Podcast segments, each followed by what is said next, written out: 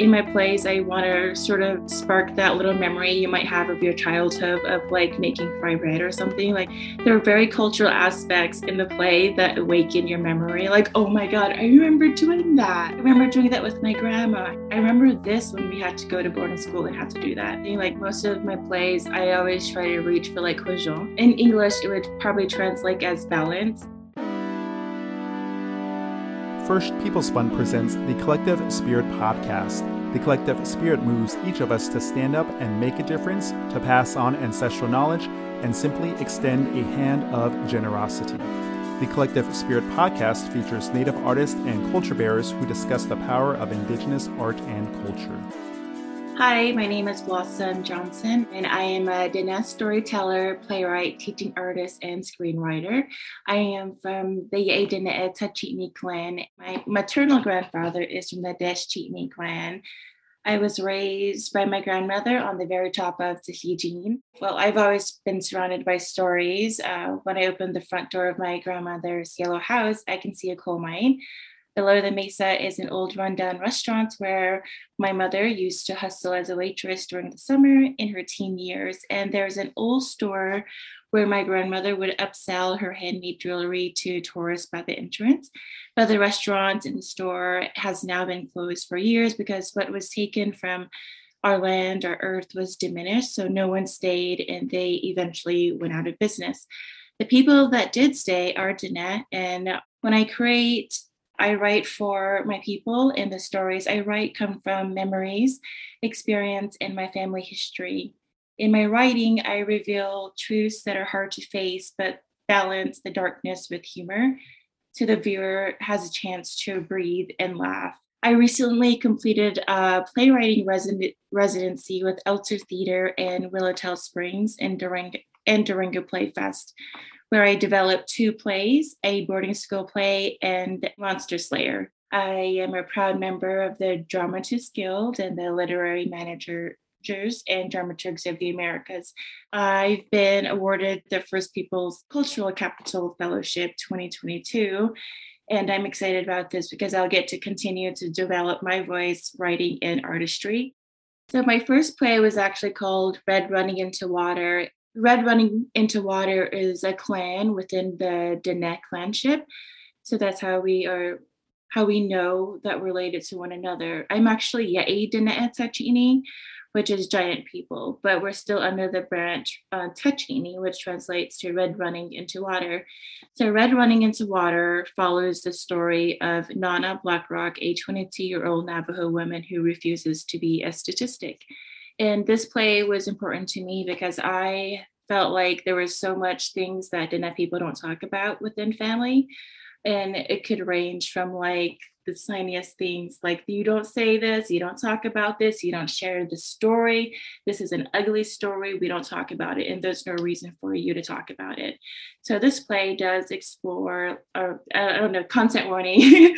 It does explore incest, rape, and trauma, and generational trauma, because these are some experiences that Diné women have experienced, maybe not just Diné women, but Diné children have experienced in some parts of their family. And then we don't talk about it. If we don't talk about it, we don't break that generational curse, you know? So this play is about that. This character, Nana Black Rock, refuses to be a statistic. She doesn't want to be like, you're one in blank women to be like sexually assaulted. She doesn't want to be that. She doesn't want to be defined by her statistics. She wants to be more than that. And she proves that in the end of the play. She is strong.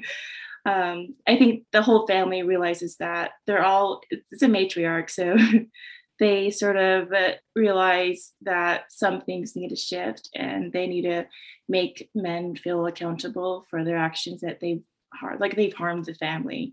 So that's why this play was very important for me to write. Well, in elementary school, I remember we were doing a play. I don't remember what the play was about, but I remember that I was a sheep and I was just in the background, not the major player, not the main cast, but I was a sheep. And then there was like wolves or coyotes attacking. But then I got so upset and tired. I was like, I don't want to be a sheep. I do not want to be in the background.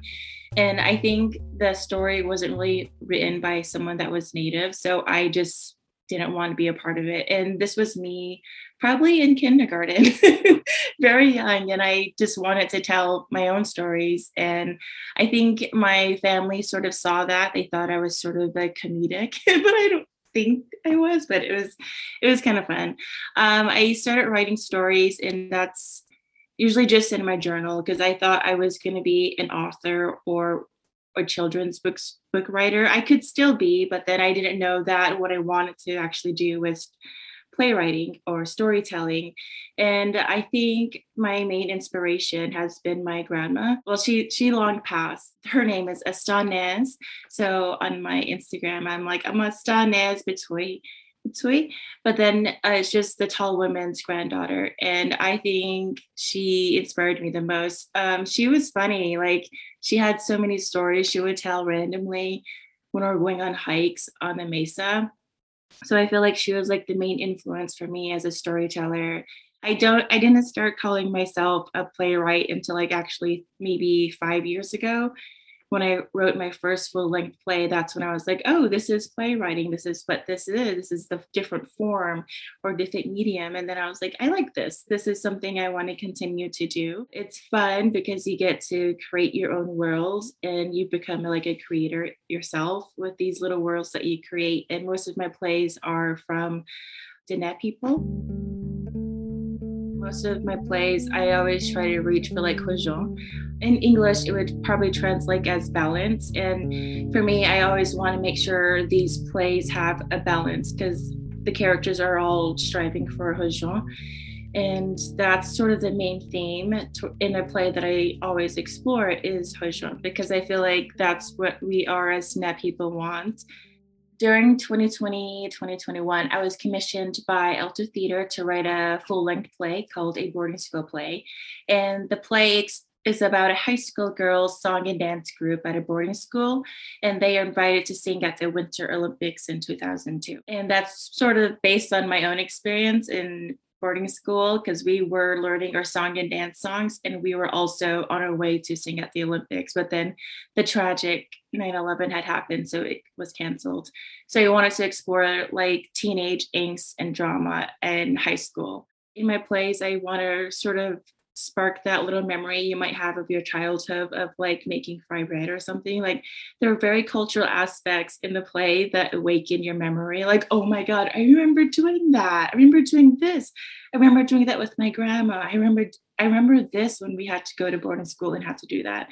And I know I was very hesitant to write a boarding school play because what was happening during the past, I think 2 years about the children being uncovered. But then on the Navajo reservation, we talk about boarding school because it's so recent. But I guess you wouldn't call it boarding school, but everyone knows what you mean when you're like, oh, I went to boarding school. That's why I know how to fix my bed like this. I went to boarding school. That's why I know why I have to run every morning. Like, when I went to boarding school, it was a cultural shift just a little bit. Like, the Diné people were in charge. Like, they were finally put in charge of finding a way to get the language back, get the culture back. And when I went to boarding school, that was very much implemented in the dormitory. So all of that culture that I learned was in the dorm, and sometimes in boarding school too, because they had to have like Navajo culture class. But so that's my secret agenda, is just making sure people like remember who they are and how powerful they are as Diné people. As a playwright, there are not a lot of opportunities to have your work actually produced. I think that's like the main struggle. And most of the playwrights I know who are also Native have their work developed, commissioned, and workshop, but sometimes it just stops there. And then they want to see what else you're writing. So you have to keep constantly writing and not worry about the last play you wrote to see if it will get produced. So you have to keep on writing, which is, I don't think it's a big problem, but it's like no one wants to hear your stories. No one thinks it's like important in like American theater. So that can also crush your heart. But recently I've been very fortunate to get another commission and a fellowship. I can't name those fellowships yet because they were announced, But that is just a dream. Like, I never would have thought that I would get that kind of support, financial support, especially to just write for like one entire year, and you don't have to worry like about all of your bills. The play that I'm writing right now, it's called Our Legendary Mother, and I want to make it a bilingual play because the woman I'm writing about is like in her 50s and she speaks both Navajo and English and Nablish, so she does a blend of it. So I'm figuring out how to make that language come across very seamlessly into the play that I'm writing. It's a solo play, and sometimes people say solo plays should just be your stories, but I feel like that's such a colonial way of thinking, because us as like Native people, we are storytellers, and we often tell stories from like different perspectives, like within your community. So I was like, I'm gonna write this anyway.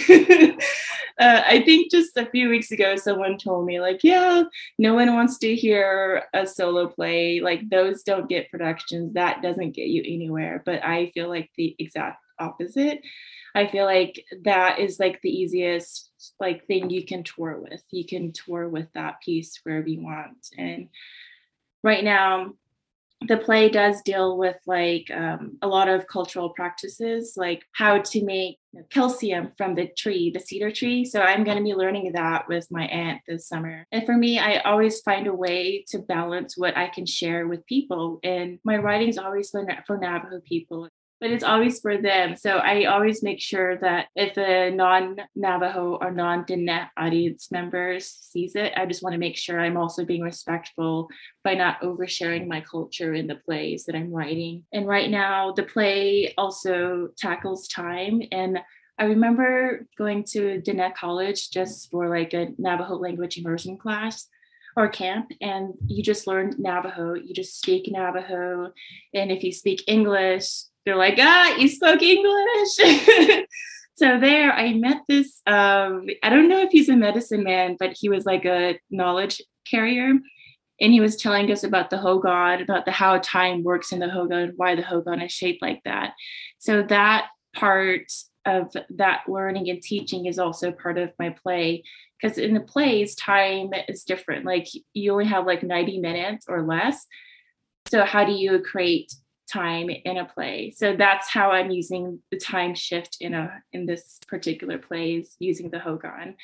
I'm not sure how to do that just yet, but that's what excites me the most, is like, how can you use what you know from your culture and put it in your play without overexposing it? And sometimes I feel like I do that, but then I have like some Navajo people who help me develop the work. You're like, this doesn't feel like you should be sharing this. But then I'm like, okay, I'll take that out.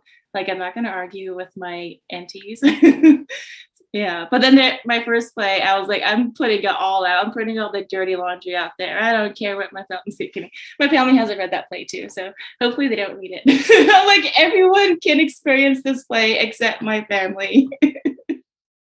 There are moments when I'm writing a scene and I'm like, am I supposed to be writing this? Does it belong in the play? Like, if I have to ask these questions of myself, like, is this serving the play? Is it serving the characters? If it's not, then it doesn't have to be there. This is just a scenario. Like, if I'm writing a play and the character has to see a medicine man, do I have to write that scene between like the medicine man, sort of like explore what happens? Like, no, I don't need to do that. That's not important. That doesn't really serve the play at all. It could just be like a dialogue between the character who does go see the medicine man in dialogue with like the sibling, like, oh, I did this. I went to see the medicine man and he said, I am cursed. Kidding. Instead of like him doing his thing, like, that is something we don't need to see. Like, that's interesting, but it's like, doesn't serve anyone. So it's like, I just find that balance somehow. And I think it's a lot easier as I'm like relearning things too, because I feel like when you relearn things, you're like, oh my God, that is so cool. How can I put that in a play? I'm like, no, don't do that. And I see some TikTokers do that, like finding, like, oversharing too much of their culture on TikTok or on social media. I'm like, don't do that. Just ask yourself these questions. Does it serve the community? Does it serve you? Does it serve the character or the storyline that you are going after. If it doesn't mean it has to be in your work. For the work I'm trying to do, I feel like it's fun, you know, it's healing, it's conversational, it's about community, and it's bringing people together in a theater space. And I think that's the fun part, is just bringing people together.